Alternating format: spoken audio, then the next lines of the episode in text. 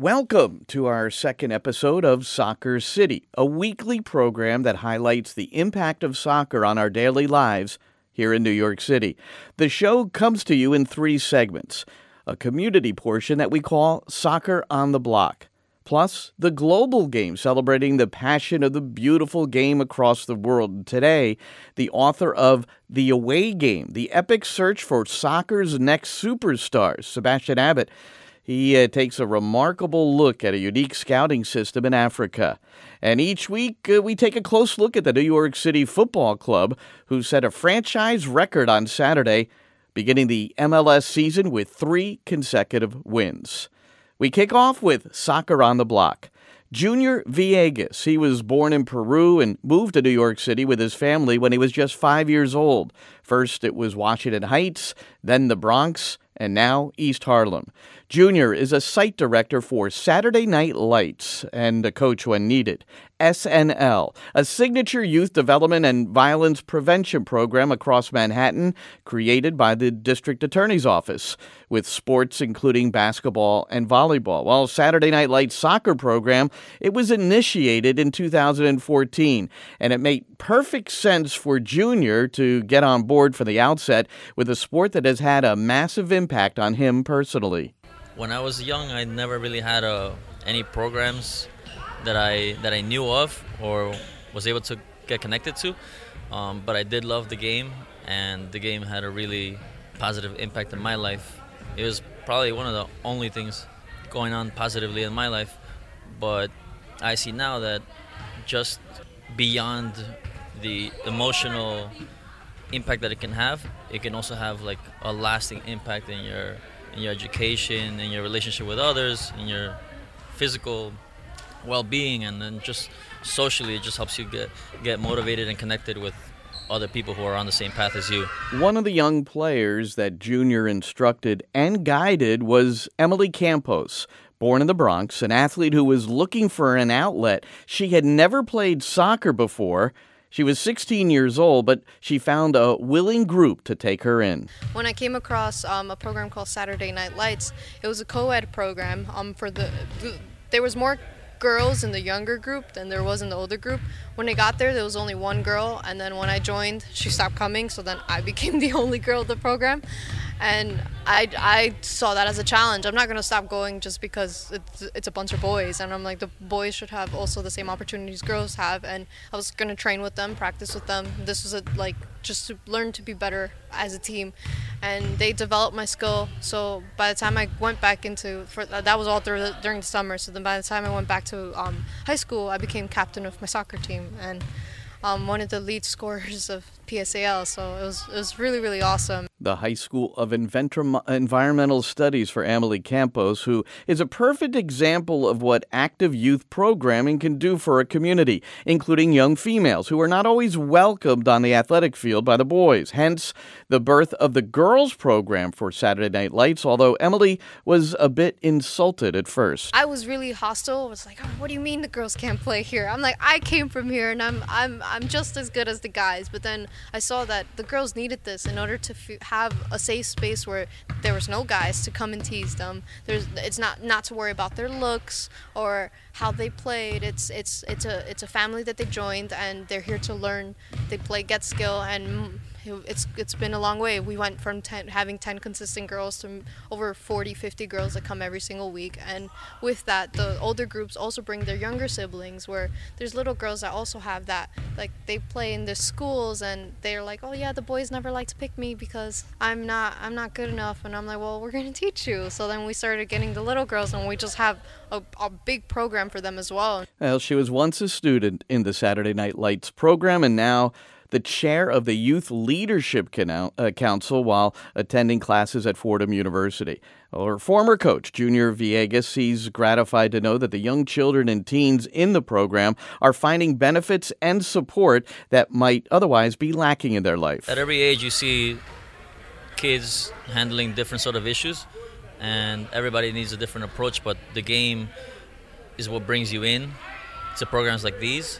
And then the coaching staff, with all their different experience, can help them tackle their issues in different ways. So it's really like It really comes down to the coaches and what they offer as far as their knowledge and their experience. And we have a wide variety of coaches on staff. Well, a coaching staff that now includes Emily Campos. I'm really lucky that I found a program like this, and I'm really lucky that they helped. They gave me all the skills. So they developed me as a coach, because there's not that many female coaches either. So they're starting to see more female coaches get involved, and they're like, oh look, that's another option I can do if I want to do that as a career. I can coach as well. And it's like they're starting to see that they can relate to us, they can open up to us more, and I feel like we've had such a strong relationship with the girls now that they're getting more comfortable to just ask us for anything. And for me, this is just inspiring, just to see how, what opportunities I can provide for them, and based on my experience. For the boys, they meet at Corsi Community Center on Saturday nights, while the girls play at PS 57. A group there to provide support for both the boys and the girls, the NYPD. Officer Raymond Ortiz said that the frequent encounters with the young people in programs like Saturday Night Lights benefits everyone. We've been coming so often now that between the boys and the girls sites, they see us on the streets, they say hi, they're more comfortable, and even their families now get to see us more. And it's better for our community relations as well, because if there is a problem, they're not afraid to approach us, and being that we know a lot of them, if they do get in trouble, we have a more personal knowledge of who they are. It wouldn't be a bad interaction between us in that case. And Ortiz, who has been in law enforcement for 9.5 years in the city, exclaimed that the relationships formed between the children and the cops has had a positive impact on crime prevention, because he says that unfortunately teens commit a majority of the crimes in the area. We can't do our job without the community. If the community is not working with us and we're not working with the community, nothing's going to get done, because being a reactive department, you're responding after the crime already happened. But if we can work with the community and the crime can continue to go down, it benefits everybody. It benefits us as police officers, the community, and everyone involved, because when crime's down, it's easier on our jobs, and it makes the community safer. A diverse community with people like Junior Villegas there to mentor those that are less fortunate. We have a team huddle at the end of each session in our program in SNL, and the message was just that our program is a reflection of the society that we live in, the diversity that we have in the city, and everything we do in the program, from shaking hands as you enter the building, to making sure everything is clean in the facility, is a reflection of what goes on in society, is a reflection of the city, of New York City. And Junior, he says that when the Peru national team is playing, there is nothing else going on in the world for him. And he is making plans to go to Russia this summer when Peru competes in their first World Cup since 1982. Well before Junior was born. And in future shows, by the way, we're going to hear the sounds of Saturday Night Lights. Aspire Football Dreams. It's a humanitarian project aimed at empowering thousands of 13-year-old boys in developing countries to demonstrate their skills and have a chance maybe at an educational scholarship, or maybe even a chance to fulfill their dreams of a professional soccer career. It's part of what inspired a new book called The Away Game, The Epic Search for Soccer's Next Superstars, written by Sebastian Abbott. And Sebastian, kind enough to join us today on Soccer City. Sebastian, how are you doing? I'm good. Thanks so much for having me. You're quite welcome. And having a chance to review this and read a bulk of it, I find it fascinating. Did I have it right that the Aspire Football Dreams was your inspiration for the book? Yeah. So the book is about the largest talent search in soccer history. In fact, I think it's probably the largest talent search in the history of all sports. And basically the story is that over the last 10 years, Qatar, through Aspire Academy, as you mentioned, has held tryouts for over 5 million young boys, mostly in Africa, looking for soccer's next superstars. And every year, the scouts chose a handful of kids to train to become professionals at a billion-dollar sports academy in Doha. The whole program was led by a Spanish scout who helped launch Lionel Messi's career at Barcelona, and the process was over 1,000 times more selective than getting into Harvard. So you know, it's an amazing story, and it's been quite an odyssey over the last few years researching and writing it. Yeah, that youth director for Barcelona, Josep Colomer, he's sort of the protagonist in this story. I mean, it's all based on fact and true, but it's written in a way where he seems to be the chief character. Yeah, it's an interesting backstory of how he came up with the idea for this massive talent search called Football Dreams. You know, he was working as the youth director at Barcelona, and while he was there, he went and scouted in Senegal in West Africa, and he had an agent taking him around to a bunch of dirt fields in the country and showcasing a bunch of young kids there.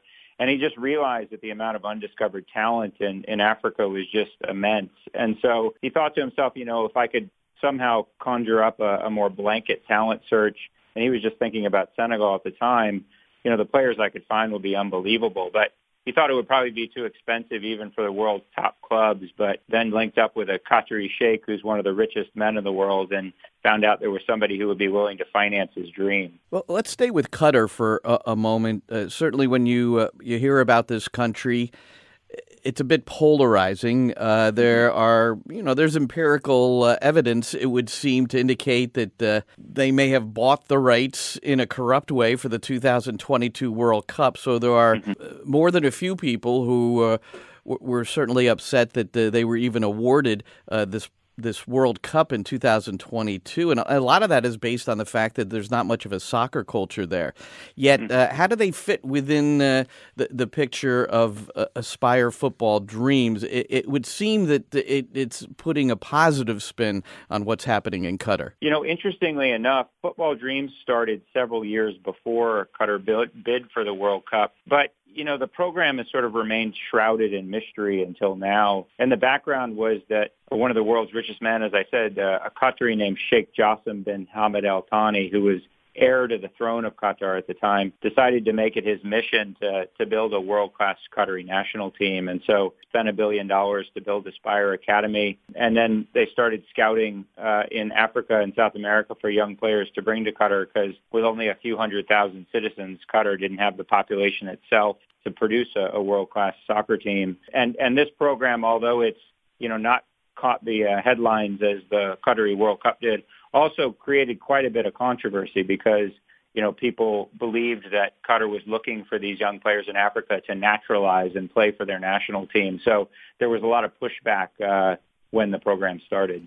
Well, has any of that happened? Any of the naturalization to help push the Qatar program? No, it's interesting. You know, they got a lot of criticism at first. I think, you know, the Qataris always say, well, we just wanted these players to train with the local Qatari players and raise the level. But I think that they, at the beginning, had plans to potentially naturalize some of them. Qatar has a long history of naturalizing foreign athletes and having them compete for Qatar in international competitions like the Olympics. But they got a lot of criticism at first when they launched Football Dreams. And so over time, kind of backpedaled and said that the kids would play for their own national teams in Africa, not for Qatar. But Qatar has continued to naturalize African players outside of this program. And so when Qatar appears for the World Cup in 2022 for the first time, you're going to see a lot of African players on their team. Well, when the brainchild of this in Doha, the Aspire Academy, without the soccer culture, I enjoyed reading about some of the coaches that you had at the beginning and the Qataris who were attempting to play at a level, they weren't quite used to. They were used to something a little bit more on the elite side with their training academies back in Europe, some of the coaches you brought in. So what ended up happening at first, and perhaps this is how the scouting mission occurred, is that African players were needed to fit the bill. Yeah, exactly. I mean, when Sheikh Jassim came up with this idea that he wanted to build a world-class Qatari national team, you know, he hired all these European scouts and coaches, and the first thing they did was basically held tryouts for every boy in Qatar, which they could do because of the small size of the country, and they quickly realized that, yeah, that the local players definitely, they weren't quite up to snuff in terms of the numbers they would need to produce a true world-class team. And so that's why they brought in these African kids to train and hope to improve the level of the team, to put some pressure on the local players to hopefully help them improve. Sebastian Abbott, our guest, he the author of The Away Game, the epic search for soccer's next superstars. And you talk about the hours of informal training or no training at all that the African boys put in. You describe scenes along the beach in Africa and some of the soccer balls, the creative ways that they make a ball, and they play hours on end. And I always think of Anders Ericsson, the 10,000 hours to master a skill. Mm-hmm. And here, it would. Can you correlate that at all in terms of the technical ability of these young men? Yeah, I mean, I spent months traveling across West Africa doing research for the book, and you really see kids sort of playing in every space you can find. I mean, as you said, I saw them playing on the beach in Senegal. I saw them playing under a highway overpass in Nigeria, in a cemetery in Ghana, kind of anywhere that they could find space. They would play, and they would play, as you said, for thousands of hours. And it's definitely one of the reasons why, kind of the technique and vision that they develop over time is so good. And in fact, research has shown that one of the greatest predictors of potential and of a kid having what it takes to become a future star is this sort of game intelligence vision, the ability to make the right decision in the field in a very dynamic setting.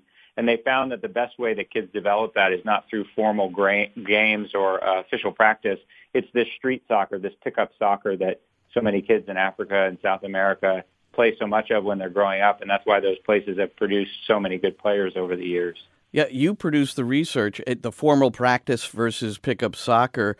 Players with better game intelligence engaged in almost 1.5 times as much pickup soccer than the other group. And to take that a step further, you talked about another group of researchers who were comparing players at a Premier League academy who received full-time professional contracts at the age of 16 with those who didn't and were let go. And what you found there is that the players who were given contracts, and we're talking about competing between the ages of 6 and 12. The players given contracts engaged in more than twice as much pickup soccer as those who were let go.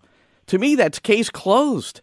This is how you develop. Yeah, and it's really interesting. I was actually having coffee with Sunil Gulati the other day, the former U.S. president of the Soccer Federation. And, he said it's one of the things that the U.S. has really struggled with because, there's not as much of a culture of that kind of street soccer, pickup soccer in the U.S. as some other places. And so one of the things they've really grappled with at the youth level here is trying, well, how do you figure out how to structure that kind of unstructured play in the settings you have in the U.S. where kids are in a lot of formal practices and games, but can you recreate that kind of street soccer, that pickup soccer that the kids in Africa and South America are playing so that kids here in the U.S. can develop in the same way? The Away Game, the epic search for soccer's next superstars, the author Sebastian Abbott. Sebastian, thanks so much. Thanks so much for having me. I really appreciate it. The UEFA Champions League draw was last Friday, and the quarterfinals are set.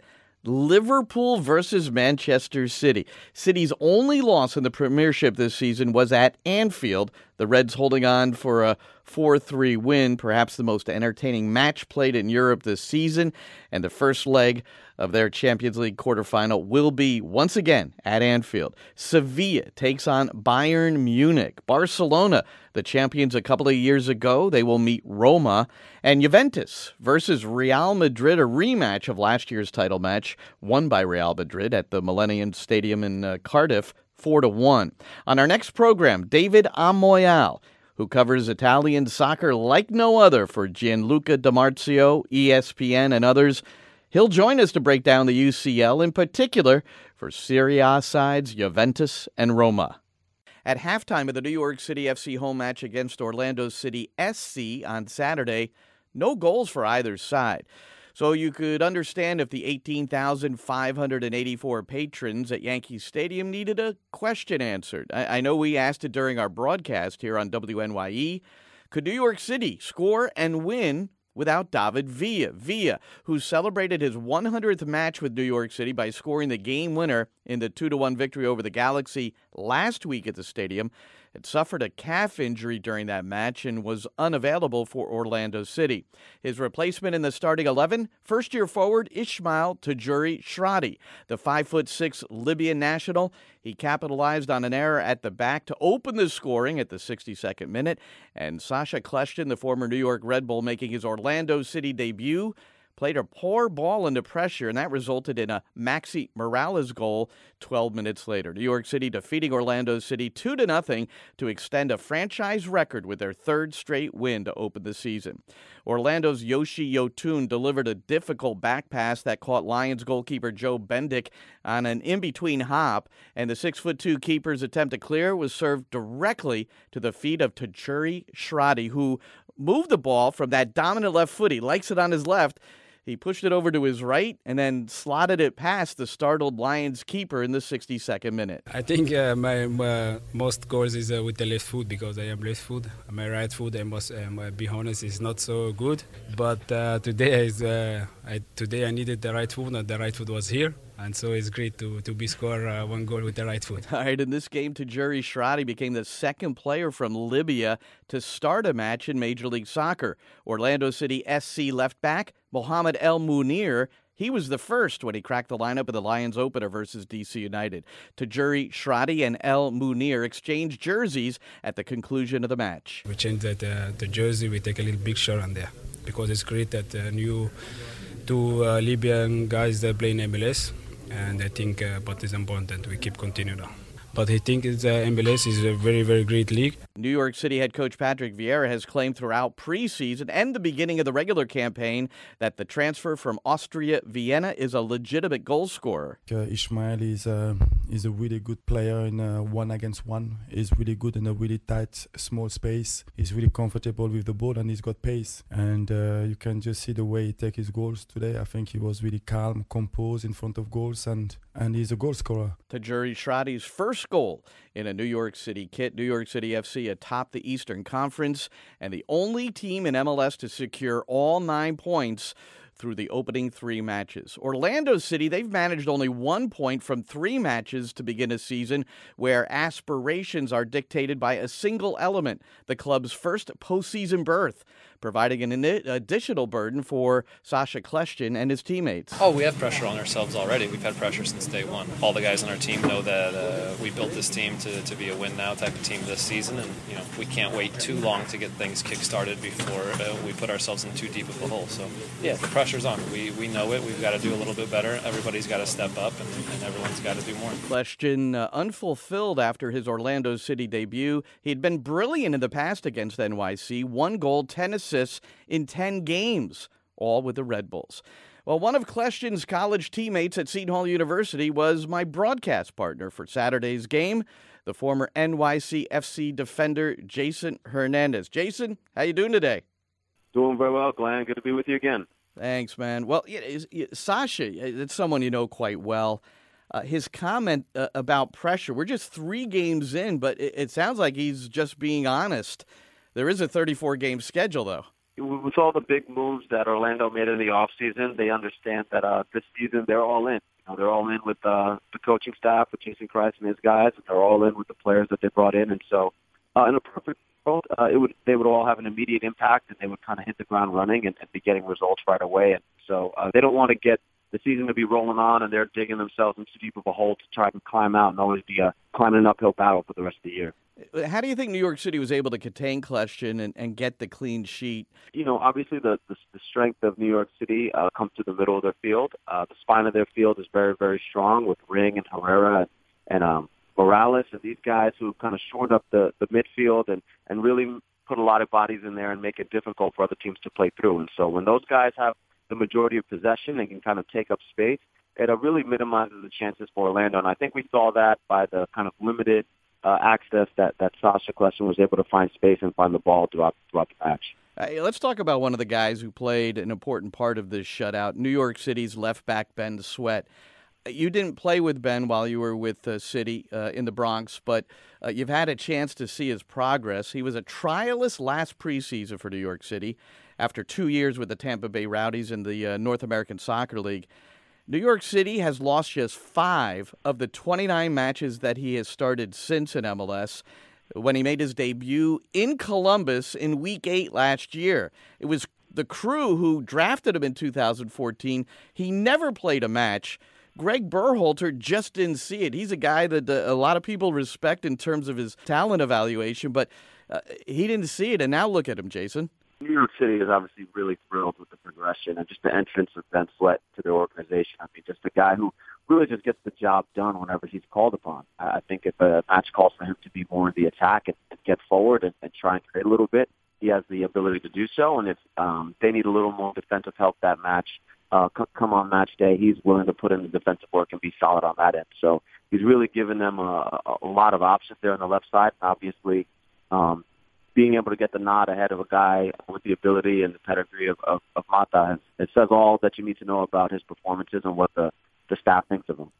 Yeah, he's definitely one of the feel-good stories for New York City FC. And Sweat, he's very grounded, and he's profound when discussing his good fortune. There's a lot of players that get in my situation and get, you know, stuck in the cracks and lost in the system in the United States. And, you know, it's just, it's timing and it's being patient and going through the grind of it and, you know, getting the right opportunity. And New York was my right opportunity. Yeah, what do you think, Jason? He's 26 years old, time not on his side when we talk about the U.S. men's national team. But before we get to that, he makes this comment about guys that are out there that don't get a chance like him, and you've probably seen a lot of that yourself. I think, you know, unfortunately in the U.S., I think there has been a kind of an emphasis put on the resume and the reputation and these kinds of things that come with a lot of players from overseas, and I think there are a lot of young American guys who maybe get overlooked in their early years just because they don't have kind of the wow factor associated with their name, but really the wow factor is what you see come Saturday nights. And under the lights, Ben Sweat has performed time and time again. He's shown you the quality and the ability that, you know, a young American player can have. And I think sometimes there are players who are late bloomers and just need a year or two to get some games under their belt, kind of be able to adjust over a longer stretch, maybe in a lower league or in a developmental league. And, New York City's benefiting from that time now because Ben Sweat has been a really, really solid contributor to them. Do you think being 26 years old is too late to be seen? You look at who Dave Sarakin just announced, a 22-player roster to come in for a couple of friendlies coming up. 17 of the players are under 24 years old. Do you think Sweat is worthy of a look? A guy like Ben Sweat, I think it's it's a little premature to talk about national team stuff for him. You know, he's had one good year under his belt, and if he matches that with another good year this year, there's no reason he shouldn't get a look. I mean, age is a factor, but the reality is if you show yourself to be one of the top two best left backs in our league, you deserve a look. And if he can do that and make case for himself, then there's no reason he shouldn't receive a call. Jason, you were called into a U.S. camp at one point years ago, did not appear in a match. Your parents, Puerto Rican descent, so you've been capped 3 times for the Puerto Rican national team. But more importantly, at the moment, you've got relatives in Puerto Rico who have endured the great pain in the aftermath of the Hurricane Maria last fall. Well, as of the end of February, the New York Times reported that hundreds of thousands are still without power. Contractors are starting to leave the island. Jorge Gonzalez Otero, a local town mayor in the central part of the island, said, quote, "Imagine, I have people here without power for 5 months who are 80 years old, disabled, bedridden, and they were just beginning to see people 50 meters away get their electricity back." And even your grandmother, I remember reading a story about you. She had some health issues and desperately needed a generator, and it took you a pretty good bit of time to actually be able to help her out, right? Yeah, Glenn, I'll tell you, it was one of the more frustrating things I've dealt with in my life. And just trying to simply get some supplies and a generator and things shipped over to my grandmother who, you know, was without power, and that was going to be a big concern. It was a big ordeal, and it was, you know, going through lots of red tape and calling different people, getting fed to different people, and then being sent back to the original people.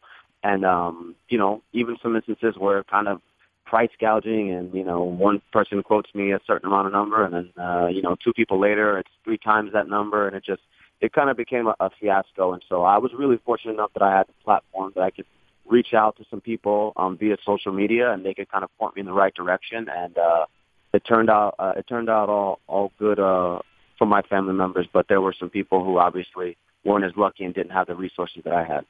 Well, he's a longtime defender in MLS, most recently with Toronto FC, where he won an MLS Cup in 2017, former New York City FC defender Jason Hernandez. Jason, thanks so much for sharing your story, man. Yeah, absolutely. Thanks for having me. You're quite welcome. And thanks to everyone for listening to another Soccer City, heard every Tuesday, 1 o'clock on WNYE New York, 91.5 FM. And if you missed the show live, you can listen back on the TuneIn app. This is Glenn Crooks. Have a great day, everybody.